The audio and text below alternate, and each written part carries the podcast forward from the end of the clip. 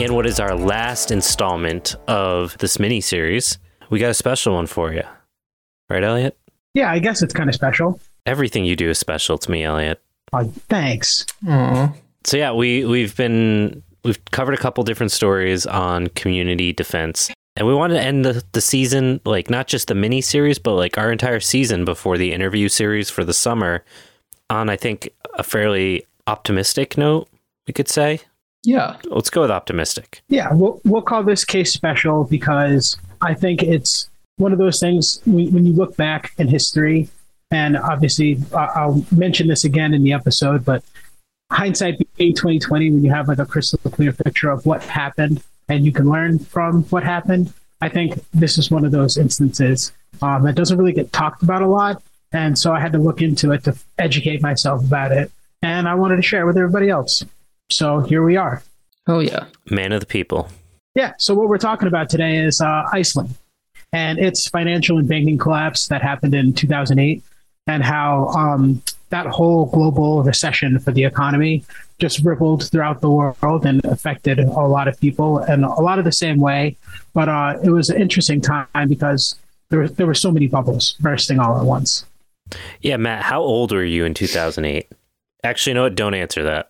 Yeah, I I was gonna say that's that's sort of a, a public privacy thing. But you know, I wasn't, I wasn't that old. I was Yeah, pretty young. pretty young. Uh, don't tell me. I kind of remember it though. I remember seeing like seeing like some stuff on TV, but I think I like didn't fully grasp what was going on.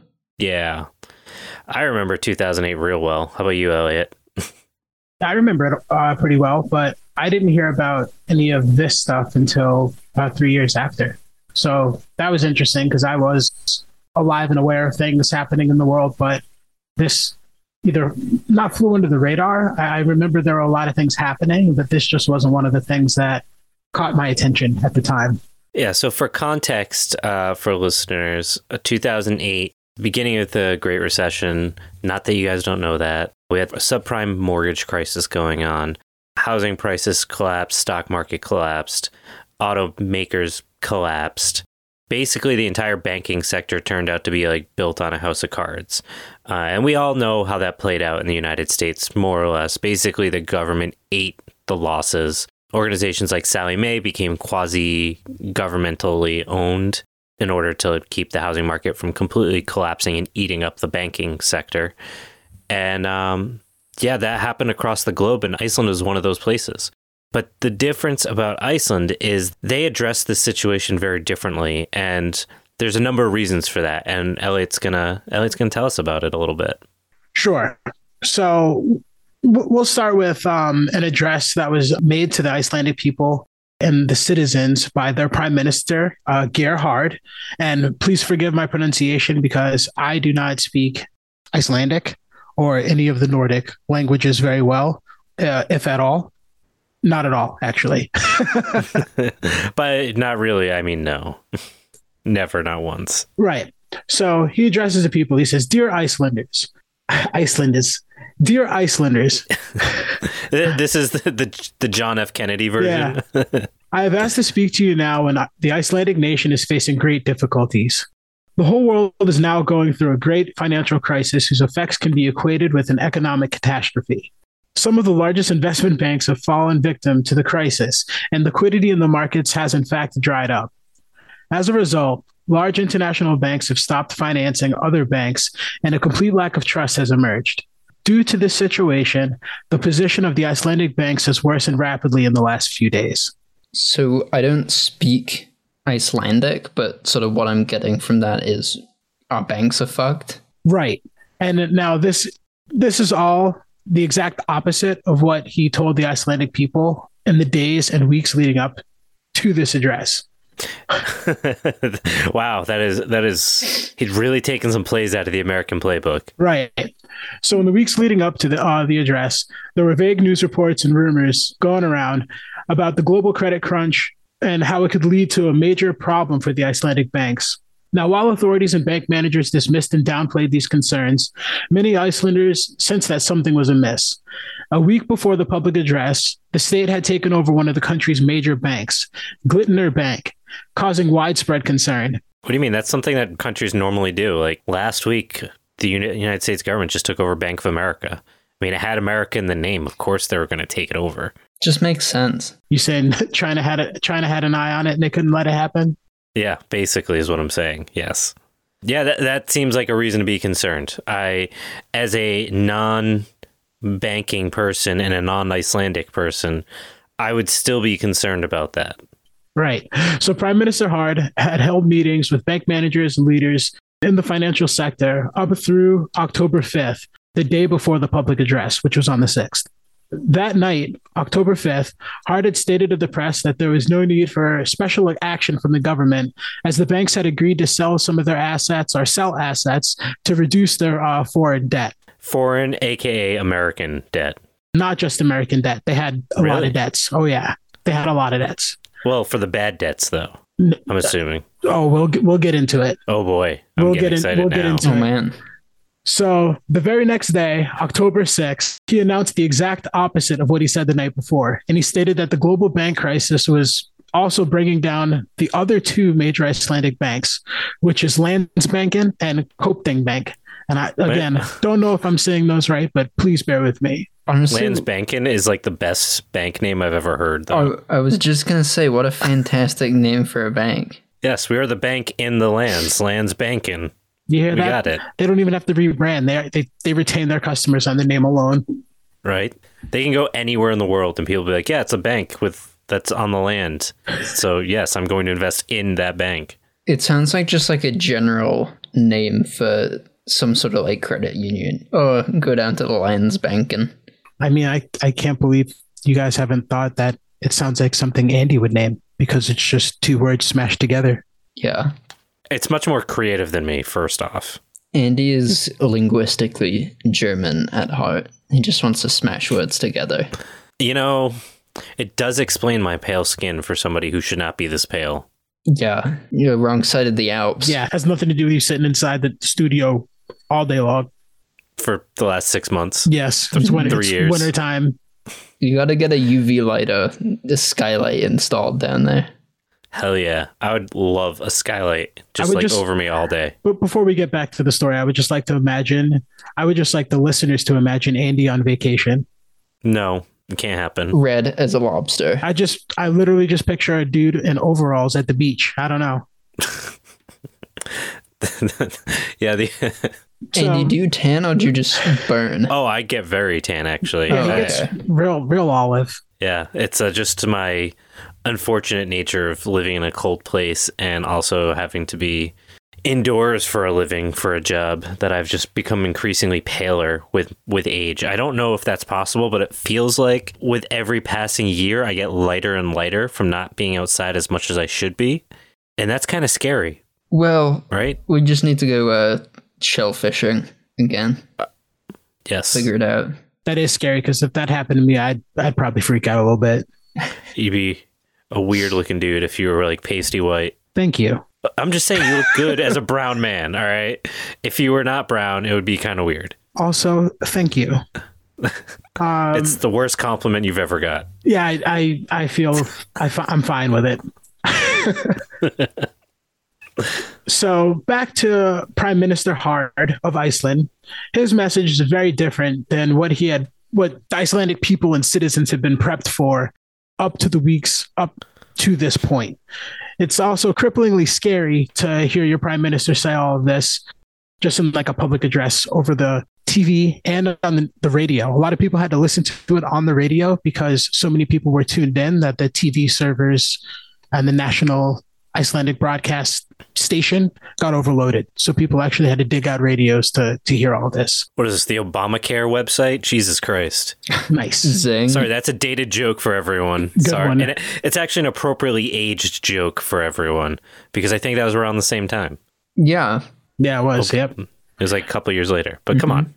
Thanks, Obama. Thanks. Obama. So the three banks mentioned, we got Landsbanken, Kaupthing Bank, and Glitnir Bank.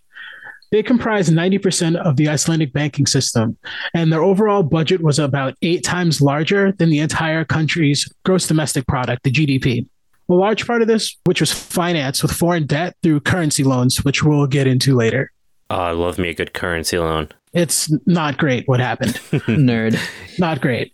Yeah, no, uh, yeah. When the further you get into the banking sector and the finance sector, and you learn about like all these different tools that they have, it's just like your mind is just like, how is any of this okay? It's like somebody found themselves in a hole and came up with a billion ways to get out of the hole, but by like just digging the hole wider and deeper until it's gradual enough where you can walk out. But man, it's a pretty big fucking hole. okay, so as always, on the Poor Proles Almanac, we have to go back and frame this up a little bit with context. Oh god, Elliot, you're sounding like Andy. How many Yeah, we- how many thousands of years are we going back right now? Here comes the squirrel getting that nut. That's what I was gonna say. Ten thousand years ago. That's what I was gonna say. So so bear with me here as we go back in time, but not as far back as Andy likes to go into the annals of history and time forgotten. We're just talking about a few decades here. Oh thank Um Christ. the the 80s and 90s.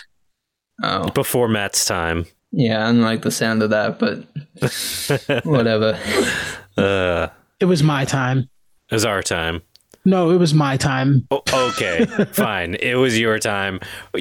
I'm just around to experience it. That's right. That's why I got this microphone. I'll mute you right now. it's got a taste of power. It's all fucking over. Yep, that's right. Okay, so the decade leading up to this point saw a lot of changes in the country's financial and economic systems. In the 90s, the state owned and operated these exclusively domestic banks, and the authorities then began to privatize the banks. And in the following years, the banks expanded greatly with the help of access to short term loans available on the international market. By 2007, they had become large international entities. Due to the apparent success of the banks, uh, discourse and chatter emerged in Iceland, defining the bank owners and managers as extremely successful global players. And they coined the term business Vikings or outvasion Vikings. And they really, they really thought they were doing something. That is some like real finance bro shit. Yes. Like we're so cool. Yeah. it, it is it, it is kind of fun. the influx of international capital had raised the standard of living while in fact the country's economy was running up a tab. Accumulating enormous foreign debt with these short getting these short-term loans and having to obviously pay them back but not in the short term. So flash forward to 2008 the global crisis is now blocking the bank's access to credit and it's making it so that the icelandic banks are unable to meet payment deadlines to their existing short-term loans. So what they found out, what the uh, business Vikings found out, is what happens after you fuck around. Is what you're saying? yes Mm, yes. Unfortunately, they couldn't adopt the strategy of the actual Vikings, which was fuck everyone over and then row run off. away. Yeah, yeah, yeah run the Just, fuck like, away, far away. Can't find us. Yeah, Fuck around. Fuck off. Yeah, exactly. you know, if there's anything we've learned from our Norwegian friends, fuck around. Fuck off. Right. Words to live by, to be honest. It's the American way. Good lord. No, it's the Icelandic way, Andy. Is Jesus that what all the, is that what all the guns are for? Yes. it all makes sense now. Andy trying to fuck off, like carrying like 30 guns under his arms. A couple of chickens. Again, Yeah. in overalls at the beach. I just can't get it out of my head. Yeah. Getting on that little dinghy going overseas. Never going to Mm-hmm. find me. Any anyway, so we talked about how this global banking crisis it touched on the United States and countries like Ireland as well, but those governments and those authorities they quickly and rapidly bailed out the banks at the expense of the American Irish people respectively. Bastards. At this point, runs on the Icelandic banks were imminent in Iceland, but I, the Icelandic state was not in a position to bail out its banks because the government was, in fact, too small and the banks were too large. They wouldn't even put a dent in the debt that was uh, running the country into the ground at this point. I mean, you got to hand it to them. The banks were bigger than the country's government. It's got that too big to fail vibe, right? Oh, that took too big to fail and like gave it a fucking F 350 and was like, check out these truck nuts. How how many times bigger did you say that the banks were than the actual GDP? Like eight, almost nine. almost nine times larger than the country's entire gross domestic product. Oh boy. Yeah. Yeah, that like there's there's nothing to even compare that to for American context. There's like nothing even close. There's no business even close to meet, meeting American GDP. Yeah, there there I, I can't I'm running out of ideas of even like how to like contextualize that kind of scale. That's what I'm saying. Like it, it was bad. It was real bad. So the lack of a savior or a last resort it undermined the trustworthiness of the Icelandic banks, making them vulnerable to the global crisis. And Hard continues to address this and try to frame this up as something it's not, but he tries anyway.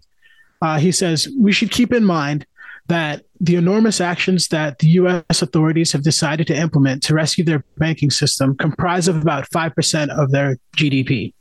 The balance sheet of the Icelandic banks, on the other hand, is many times Iceland's gross domestic product. In the threatening situation that now prevails on the wor- world's financial markets, a great risk would be involved for the Icelandic nation in any attempt to keep the banks afloat with a lifeline. If the worst comes to worst, there would be a real risk, dear countrymen, that Iceland's economy would be sucked into the turmoil and the result would be a national bankruptcy. Calming words by a leader. Right. You know it's gone bad when they start pulling out the phrase "dear countrymen." Dear countrymen, right? yeah, it's like we are oh, all no. Yeah. They're either bringing back the draft or you don't have money anymore. Yeah. yeah.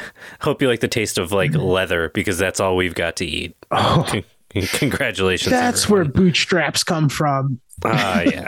Oh no. it all comes together now. All right. So, unable to bail out the banks, the Icelandic authorities hastened to rescue only their domestic operations. And on the evening of Hard's address, his cabinet rushed emergency legislation through Parliament, allowing the state to take over and refinance the bank's domestic savings and loans, but letting their much larger foreign operations become insolvent. The stock exchange had already been closed, and on the following day, the smaller two of the three banks became insolvent. And on the third day, the largest bank collapsed. The banking system of one of the world's most affluent countries had folded in less than a week, and one of the largest bank crashes in history had struck one of the world's smallest nations. Oof. Not the look you want. No, I imagine it must have been like that. Uh, that scene from Terminator in those like few days. Which scene from Terminator? It's like where where the like company maybe it was maybe it's like Terminator Three or something, but like the company's like collapsing and everyone's like jumping out of windows. No, am I making that up? I'm not the movie guy, Elliot.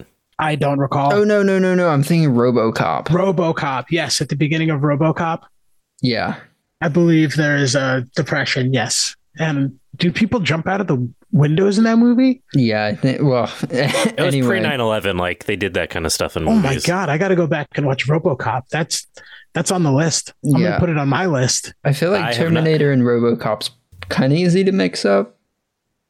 No, Yeah, it's got fucking cyborg robot people in it. I, you know what? I'll I'll give it to you because both of those movies came out before you were alive, so that's Yeah. fine. I haven't watched either if it makes you feel better. You've never seen either of those movies, Andy? You would Do you love have to ask me that question? you would love RoboCop. I can't Why? believe you. He's like a bad cop, right? Or like a he hates cops or something, right? No, he was a good cop and he died for being a good cop, and then he came back and was like even a better cop because he was a fucking robot now. Uh, okay. I thought he was always a robot. I didn't know he wasn't a robot at one point. No, he was totally a person before, and they. You just got to watch the movie, man. In- In today's episode of What Hasn't Andy Watched?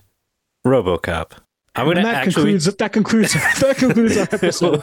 all right. we thanks should- for coming, we- everyone. We are the Poor Proles Almanac. We should have a series. It's just you telling me movies, and then I try to describe what happens in them as I think it happens, even though I've never seen it. That's how you watch movies. You just make them up in your head. I'm just gonna make them up. You'd be like RoboCop. I'll be like, so you think it's about a robo a robot cop, but actually it's not. Ready? Let's go back to Iceland, man. Come on. Okay, fine. You don't want to hear my RoboCop I idea? don't. I really don't. Okay, fine, Brutal. fine. Let's see how it is. Tell me about ice. You know what? Hold on. We need a commercial, so we're gonna shove a commercial in here right now, and uh, you guys can think about what It's the for RoboCop Four. you guys can think about what what could be a better use for the term RoboCop that is not a robot cop.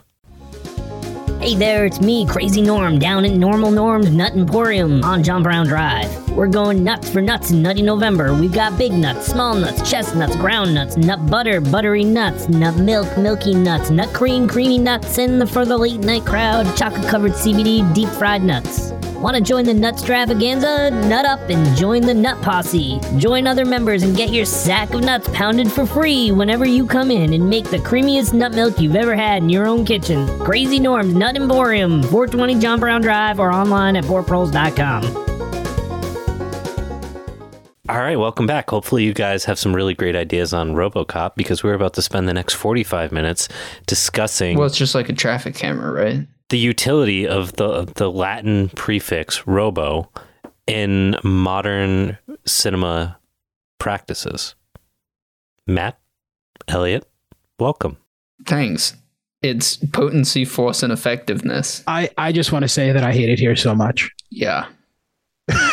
yeah. You know what? And this is your episode, so that's really fucked up. I know. I thought it was going to be good. But here I am ruining it. It's just, it's not coming out the way that I had in my head. Oh man. That's what she said. Ba-dum-ts. Oh, no. Okay, talk about Iceland. Tell, tell me about this beautiful wh- country with the where bank. are we? bank Where are corru- we? uh, you tell me, Okay, so we're still talking about Prime Minister Hard. Um, the hard minister. hard, hard, hard, hard. I can't speak Icelandic. I still can't do it. Yeah, I mean the it's two A's, so the impulse really is just to go hard, but Like Rihanna. yeah. I'm so hard. Yeah, yeah, get it? Huh. Okay. Anyways, I I know pop culture. See, everyone, I'm hip. Concerned with political conflict, Hard emphasized that Iceland had been hit by a global crisis. He concluded a broadcast uh, asking the nation for support, solidarity, and peace. Said something along the lines of The government's task in the next few days is clear to prevent chaos in the event that the Icelandic banks become non operative to some extent. The authorities have various means to do so and will do so. In the political arena, as elsewhere, it is important to put our differences aside in this situation. It is vital that we remain calm and sober during the hard days ahead, and that we don't lose courage and that we support each other in word and in deed. Thus, armed with Icelandic optimism, courage, and solidarity, we will weather the storm. So, God bless Iceland. I love how these fucking politicians sound like goddamn communists when shit's bad. Right. Suddenly it's our problem. So you're listening to the radio. You're listening to this on the radio, and I can just imagine the collective jangle of keys and like shoes and like cars peeling out as they like drive to the bank, try to get their money out. Yeah. Also, ki- not a smart idea for a politician or a Scandinavian politician asking people to stay sober. That's just Or God bless Iceland. Like they're not exactly Christian people usually. they have a state church. They do have a state church. Oh yeah, they do. Well, some of them do. They're. Lutheran though. All all Norwegian countries Do all Norwegian countries have a state church? or Scandinavian countries, I guess. Yeah. I don't I don't think so. I know like Norway does, right? But I think that's the only one. Iceland does. Do they really? They have a state church. Yeah. Yeah. Oh. Lutheran All right, you know church. what? I'm just I'm just an idiot. So I've always assumed they were not super religious, but I mean, I don't think the pu- the public is, but maybe the government is. Anyways, There's there's a majority in there. I, we'll, we'll, I think we'll get to it later. I might touch on it. I, I think I remember writing something about it. If not, I read it. And if we don't talk about it, you just believe me. I read it. I did research.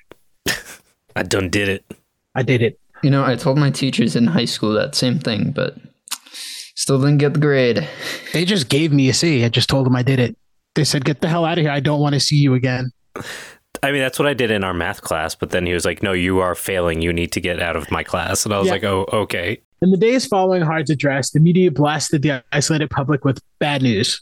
The bank collapse instantly wiped out the country's stock exchange, which had multiplied ninefold in value in the years preceding the crisis.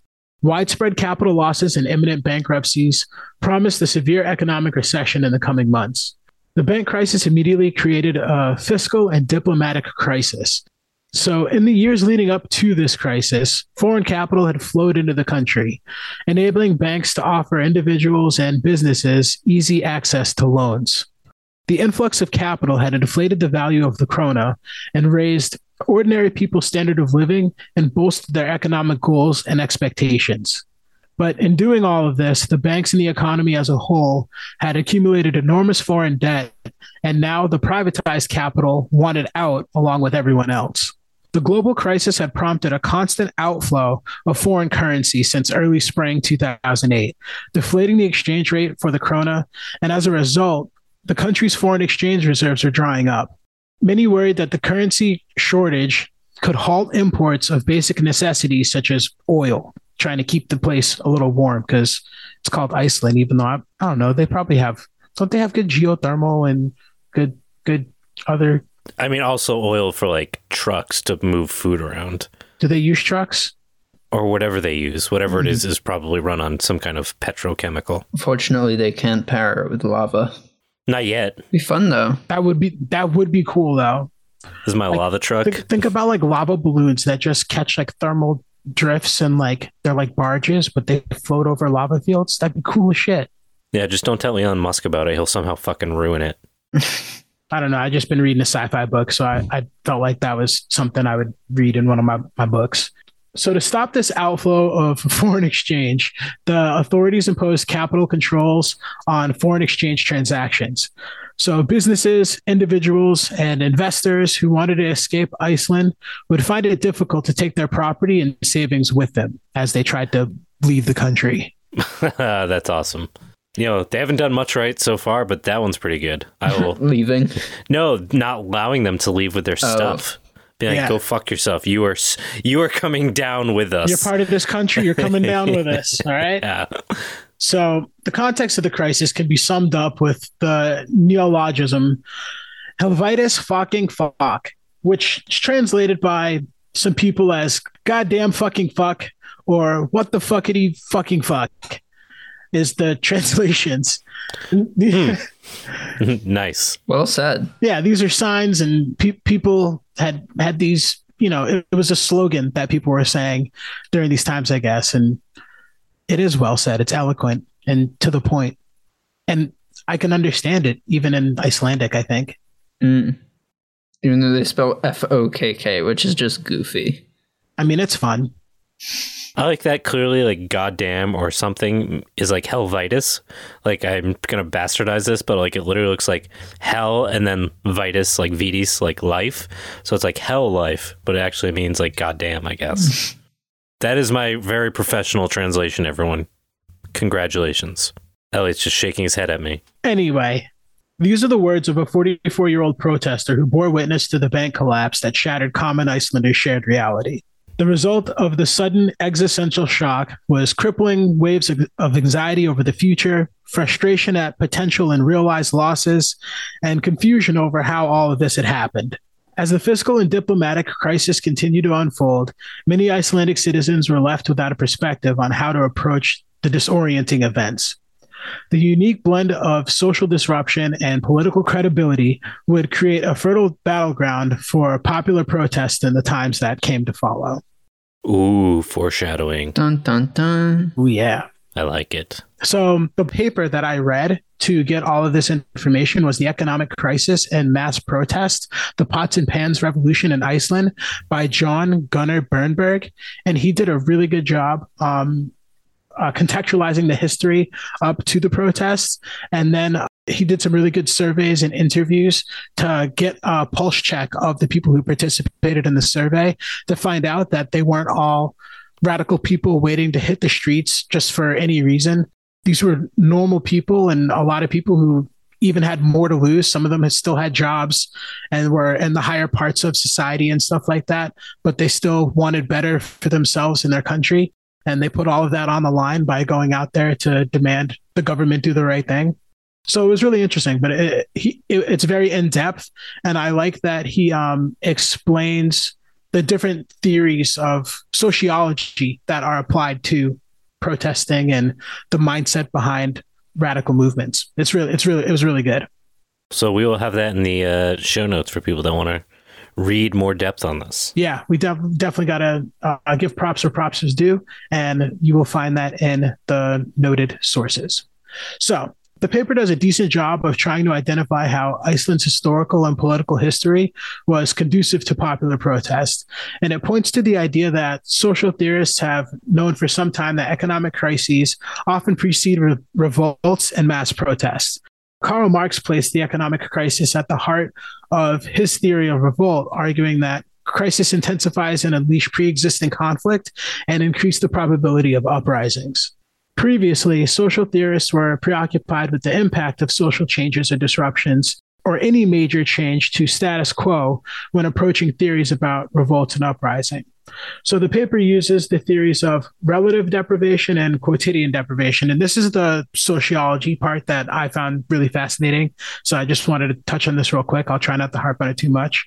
But it uses two theories relative deprivation and quotidian disruption. Relative deprivation theory implies that crises or other types of disruptive changes create grounds for revolt because they create widespread individual experience of frustration of expectations and goals. The individuals experiencing the frustration may perceive injustice at the loss, thus motivating the individual to take part in rebellious action and the, against the disruption. It breaks down like this Since prosperity increases expectations and goals of the population, where during periods of growth, people learn to anticipate increased prosperity in the future, a sudden reversal of this expectation can create a mental state of anxiety and frustration when manifest reality breaks down or breaks away from you know, what they thought was going to happen. This mismatch or imbalance between expectation and goals and the objective reality of loss of opportunity creates that battleground for a revolutionary state of mind. When rooted in a perceived unjust deprivation of entitlements, combined with frustration of not having bootstraps to pull up on, people do fucking revolutionary shit. yeah, when you've got nothing, then you have the most to gain, the least to lose. Exactly. And I, I also think that's really important to understand the US because I I genuinely believe if we ever saw like real revolution in this country, it would not come from the Northeast. It wouldn't come from California or Oregon. I think it would come from the Southeast. I think it would be Appalachia, the dirty South would be where where there's less to lose and the most to gain, and you have a large portion of population that's not particularly super political or completely disenfranchised from politics.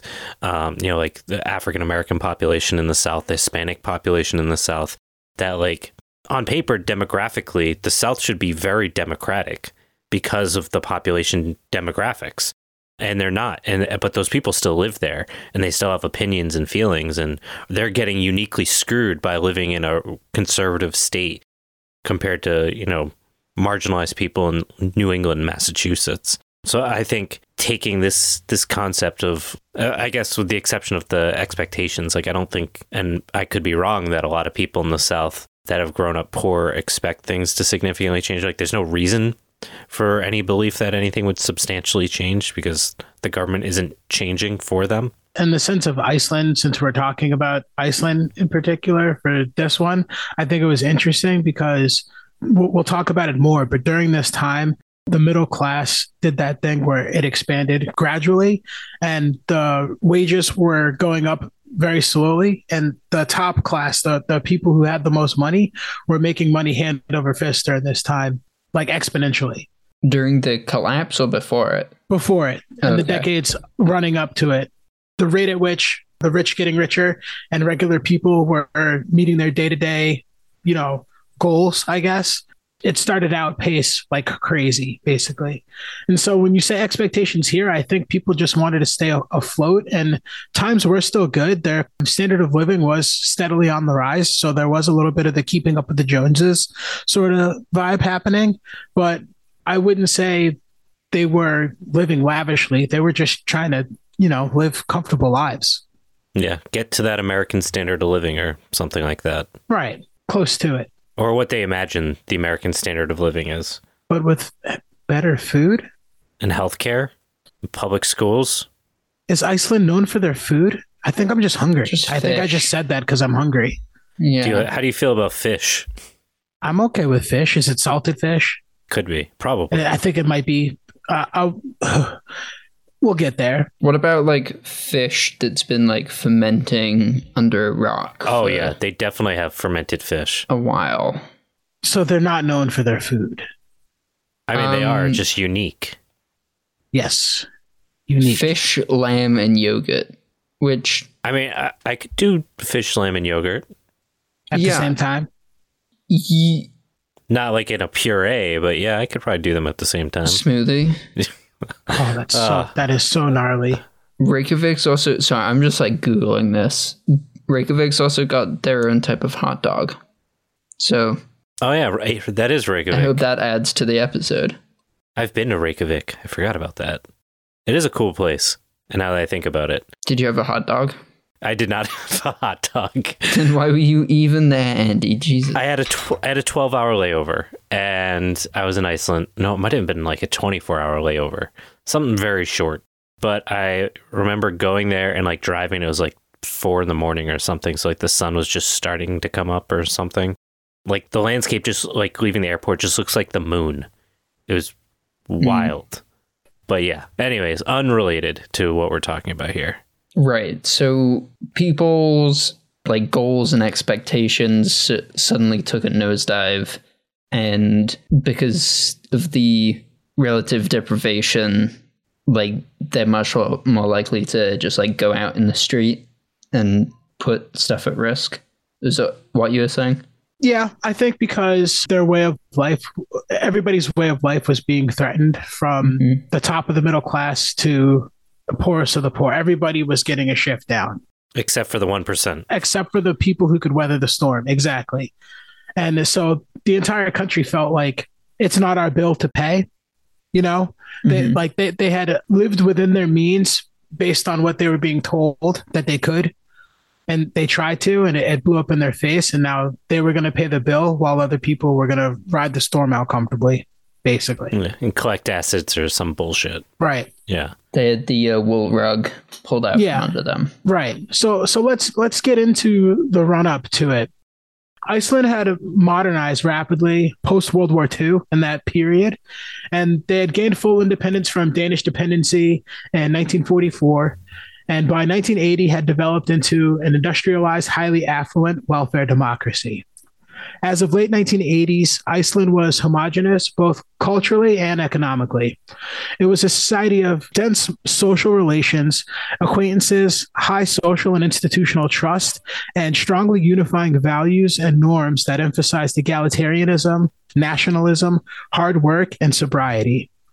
Icelanders thought of themselves as having an unusually high degree of social equality, and many experienced upward intergenerational social mobility due to the expansion of the middle class and the modernizing economy. So one thing I do want to say about that is when I was in Iceland, they don't really drink alcohol, and it was only fairly recently that it was even legalized. Mm-hmm. Mm-hmm. Yeah. I think you could have it in your house, but I don't think you could like sell it or buy it. But like I remember going to bars and it like there was no bars, it was coffee shops that also sold beer.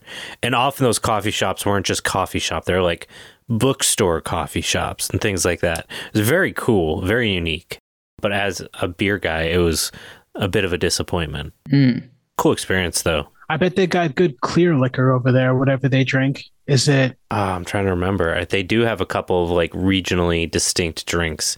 I think one of them was a, a hard liquor made from birch syrup. I think. Whoa, that sounds gnarly. that sounds really good. Yeah, That that sounds like a banging hangover. Like a like mm. one of those ones that you earned and you know it. you're proud of it. Yeah. like it's funny. Like now that, that you're talking about it, it's been like 15 years since I was there. It like rings a lot of bells. Like the stuff you're talking about, because it does make a lot of sense. It's also the only place I've ever seen walking around that people put a trampoline above their garage. Like they had a flat roof with a trampoline on it and like no safety net. And I was like, this country's insane. It looks like an IKEA commercial and it's insane. No, they got free health care. they got free Yeah. healthcare. Less worries. I think that's what you said earlier, right? That that's what I that mean, says yes. to me. That's what that's that's what it's like living in that country. that's, that's called good healthcare. Yeah. Uh, yeah. Um, so in the early 90s, the state played a fundamental role in the central planning of major spheres of the economy, culture, and morality. The state had a legal monopoly on radio and television broadcasting. In fact, political parties controlled major newspapers, and there was extensive state control that ranged from price and currency controls to restrictions on uh, opening hours of stores and to the ban of on sales of beer. Uh, more than 90% of the Icelandic population belonged to the Lutheran State Church, and the state owned and directly operated the major banks, and credit was rationed. So, in the context of political history, Iceland's cultural homogeneity and minimal ethnic diversity rarely challenged the state's protector protectionist role. What is important to know, however, was the tendency of Iceland's state bureaucracy to be vulnerable to political manipulation. Despite an increasingly complex economy during the 80s, clientelism and nepotism were die-hard fixtures of Icelandic politics and public administration. Positions in state administration and organizations were often handed out on the basis of political connections and political criteria. Financing of major projects often came about through political channels in a state run financial program. Cool. So they they realize there's lots of ways to get rich if you control everything. And Yeah. you're one of those people. Right. You're So the the lucky few. I, I, yeah, so the com- the country was on the rise economically, and they were doing well. But this is where you see that elite class start to bear its head, and they start to pull away, and it, it, it gets wild. It gets wild. Those those outvasion Vikings, they they definitely do that, and they do it with with style and flair. Hey Elliot, you know what uh you know, You what, know else what gets else has wild? style and flair? and and style and flair? Is this a is it a Chili's commercial? It could be. It is. Yes. It's our first uh, corporate sponsor, Chili's. Baked in. Chili's. They're all about that. Ah, he sh- too bad we didn't do a Denny's commercial for this because they were owned by Denmark. Um, Or is that true? I thought, well, didn't you I- just say I- that? Like, f- Iceland was. Uh, yeah, from the Danish dependence. Oh no! I wait. Was Denny's owned by Denmark? No, but they were owned by the Danish, which would go by Danny's. Because if you recall from the episode we talked about Denny's, it was actually started by guys named Danny. Actually, neither of them were named Danny, but they had oh my god. they decided to name it Danny's for some reason, then changed it to We need a we need a commercial. Th- there's Shove a lot of commercial layers to this. Hold on. Let's unpack this. Please Hey, we're taking a quick break in the episode to remind you that you can get a whole lot more information from poorproles.com. On our website, we have access to our supplemental reader for the podcast, which provides more depth and context as well as thorough citations for all of the stuff we talk about in the show. You can also sign up for our newsletter, which updates you about limited releases, such as various nursery stock that we sometimes sell through the Poor Proles website, as well as updates about new merch that we have. You can also support the show through that website, poorproles.com, where you have access to our Patreon and our Substack to get early releases for articles and episodes. Now, if you enjoy the show and are just looking for even more audio content, go check out Tomorrow Today, which just wrapped up season one, or tune into the Gastropocene, which is a project of myself and Dr. Aisha Khan to discuss the way our diets have driven the Anthropocene and what it looks like to use our diets for good. Now, back to the show. All right, so see, once you put it up on a graph, it starts to really make a lot of sense, right? We've got these layers to this joke. And it starts when we did our episode three months ago. I already got the cash from Chili's, and I said they would get the ad, so it's kind of a moot point. Andy is already paid. Well, I want the cash. no, Well, then fuck Chili's. me and Dom is splitting it, right, Dom? Yes. Poor Proles Almanac. Fuck Chili's. That is our slogan now. Oh no. that sounds real spicy. We got that spice, the spice of life. Hmm, Especially if we're fucking Chili's. You know who else had the spice? Commercial. We've got big nuts, small nuts, chestnuts, All right, Elliot, tell us about these these Icelandic people. Will do.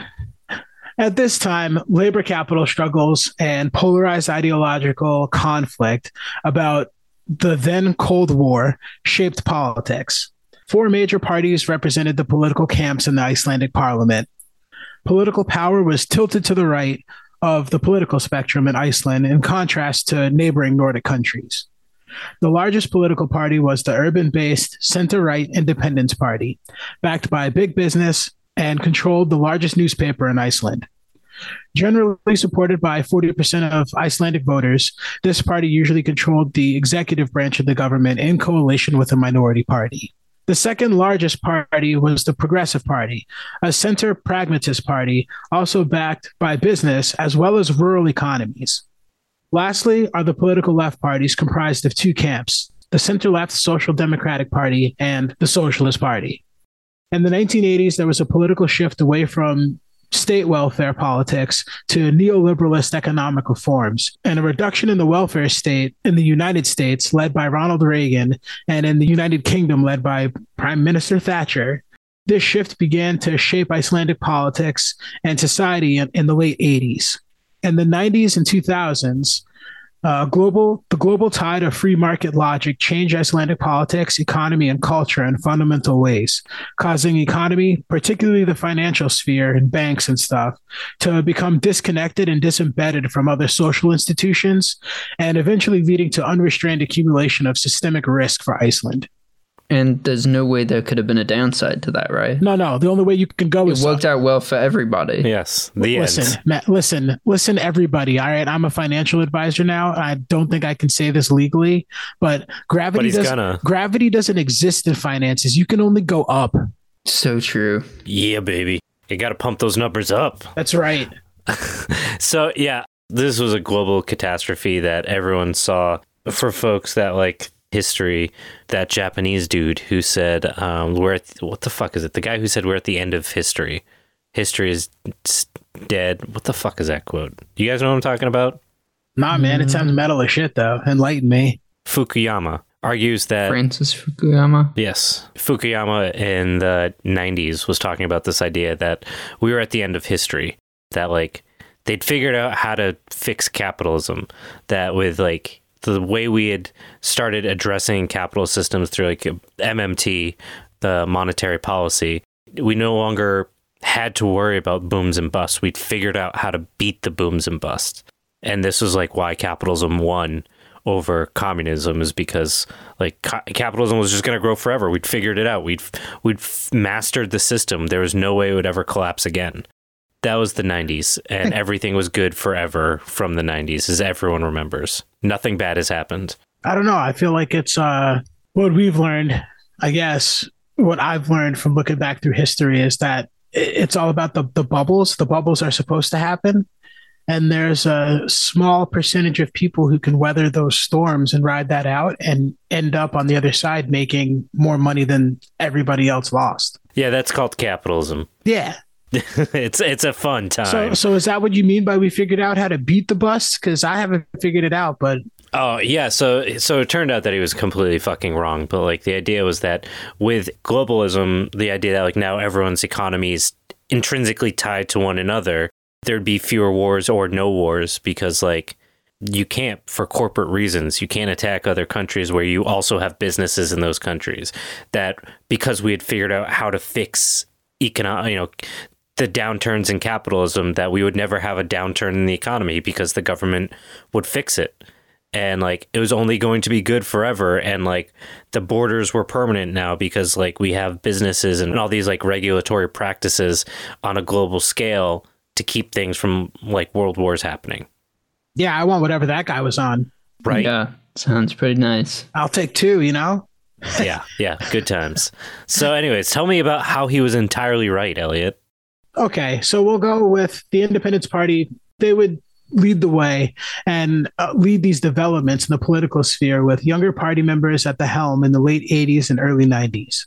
They replaced the party's traditional pragmatic conservatism with an outspoken neoliberal agenda of cutting welfare spending and opening up business freedom. freedom Freedom. Uh, this agenda decreed that state centralized planning and market capital restraints were outdated means of running an economy. They needed to be updated with an entrepreneurial in- initiative driven by unrestrained free market competition. Unleashing the forces of private enterprise would benefit society by fueling economic growth. Elsewhere, the end of the Cold War sparked the rise of the free market ideology in Iceland, and with the most powerful political party adopting the mindset, it led the way in changes in welfare policies, regulation of business and finance, taxation, and state ownership. In 1991, Iceland's Prime Minister Oddsson, which I, I'm pretty sure I said that right, and the successive cabinets that followed, they made major moves toward financial liberalization and decreased income redistribution through taxation and welfare benefits. The Iceland Stock Exchange was established at the beginning of this decade as well. Now, do you think this guy whose name is Oddsson, his last name, Mhm. he's the son of Odd? Yeah, that's how it works. Yeah, so he's the son of someone who is odd. Is that what we're getting from this? His name is Odds. What is odds versus odd? O D D S is the name, and then S O N is the son part. I know I'm saying though, like, is odds different than odd? I mean, odds would be a name, would sound like a name. Odd Odds. just sounds odd. Okay. Yeah, like nice. S- Yeah, this is what happens when you're in charge. This is my episode, damn it. you become you. That's me, right. Rather, That's right. It's, it's beautiful. Um, yeah, this is this is a lot of fun to see the thing that happened everywhere in the world happen in one other place. And you know, again, as we keep saying, it's never turned out bad anywhere. So why would we expect it to here? Yeah, That's gonna be the the bumper sticker for this episode. Some shit about how everything sucks. some shit. Some about- that, that is an awesome bumper sticker. yes, Matt's bumper sticker. That's awesome. slogan I would buy once that. again. Yeah, I think we just need to get the. We need to print like one bumper sticker per episode. This seems like a lot of work, but I like the initiative, Matt. Thanks, I'll get on it. I got a sticker guy. Although I think that one would do fucking great. What what did I say? Some shit about how everything sucks. yeah, I think that would do pretty good. Yeah, Didn't you have one from another episode? Oh, he's had like 6 I've been trying. I I think there's one in most episodes. I like that one. yeah, that's a good one. All right. Put it on the list. listeners, if you would like one bumper sticker that says some some shit about how everything sucks, let me know. In quotes. The Poor Proles Almanac.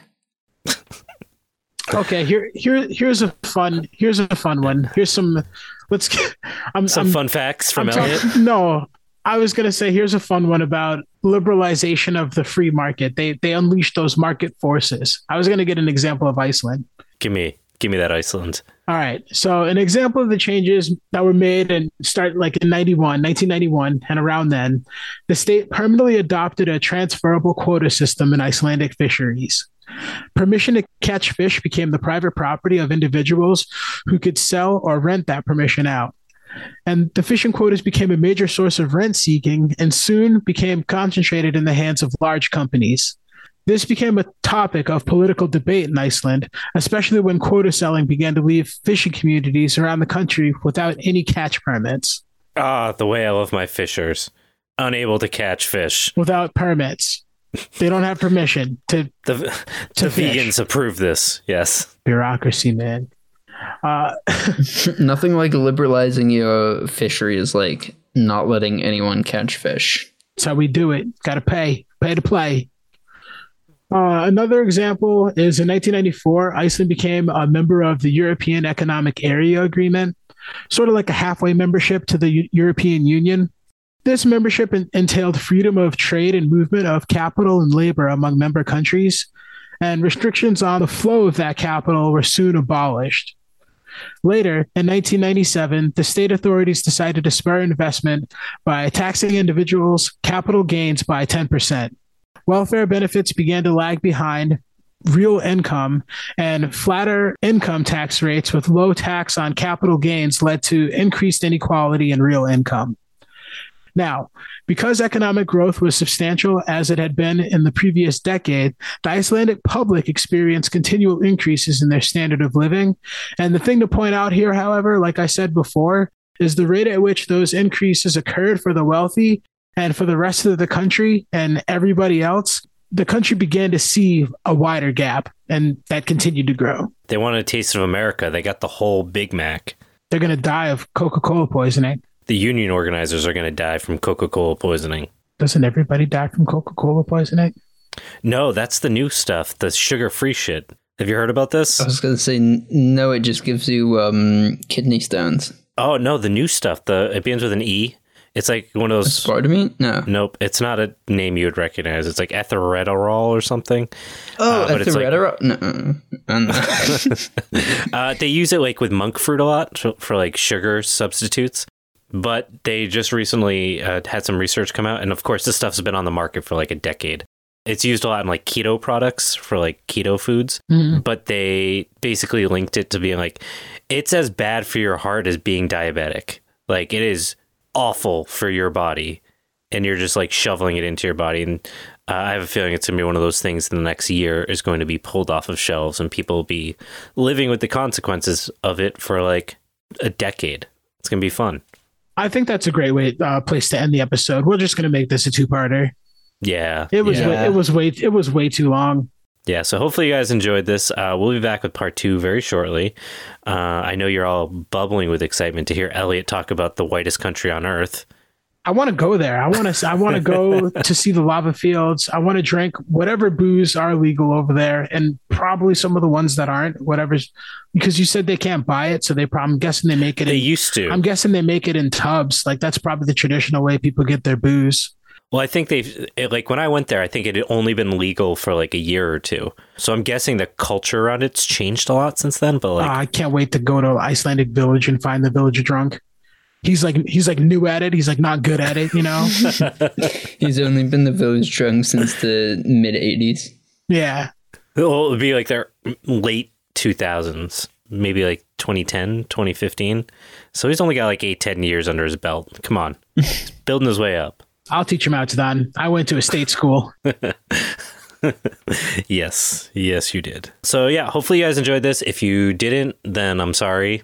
That you sucks. can go. Listen, I know we, you we kind you heard about a great bumper sticker, so there's that. we, we kind of cut you off abruptly here, but the next part we're going to finish up this disaster of an economic system because we'll, we'll, we're going to talk about how it really did, like it was getting good, and just gr- greed and just the the want for more when you've already gotten more than you can handle.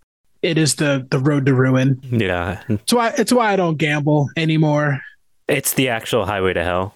Bow, bow, no. Yep. Yeah. Right. So come on back. We'll we'll finish up in Iceland, and then you know we'll probably come out with more episodes that you're gonna listen to because this is the Poor Proles Almanac Hell yeah. PPA. all day, all day. Peace. Later. Some shit about the countries, or what was it that the bumper sticker was? Fuck. That's it. Done.